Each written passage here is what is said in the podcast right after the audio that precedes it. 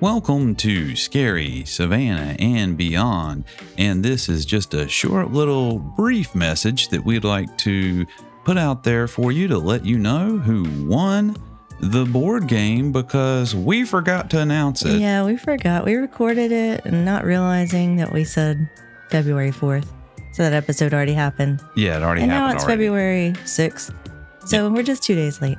And we would like to thank everyone who entered into the contest for our slightly used, but otherwise pretty much in good condition, It's new to you. copy of Hunter Killer. Mystery, at, Hunter's, Law. Lodge. This will be the last time I have to say I that. don't have to remember it anymore. yes. So the winner of that game I think you is should have like a drum roll. a Do you have drum Do you have roll. a drum roll? a drum roll. Drum roll? Hmm. Actually, I think I do. So here's your drum roll. Wait, I don't think that was quite what That's I was kind of a rim had shot. in mind. uh, let's try it again.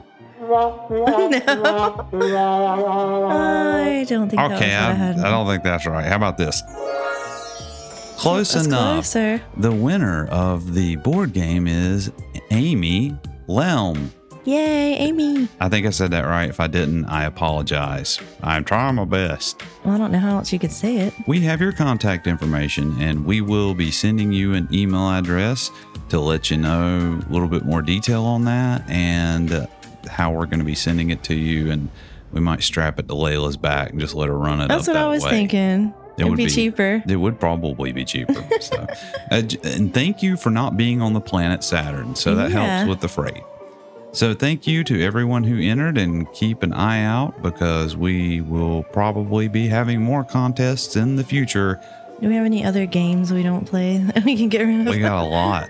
we really do. Thank you for listening and thanks for entering.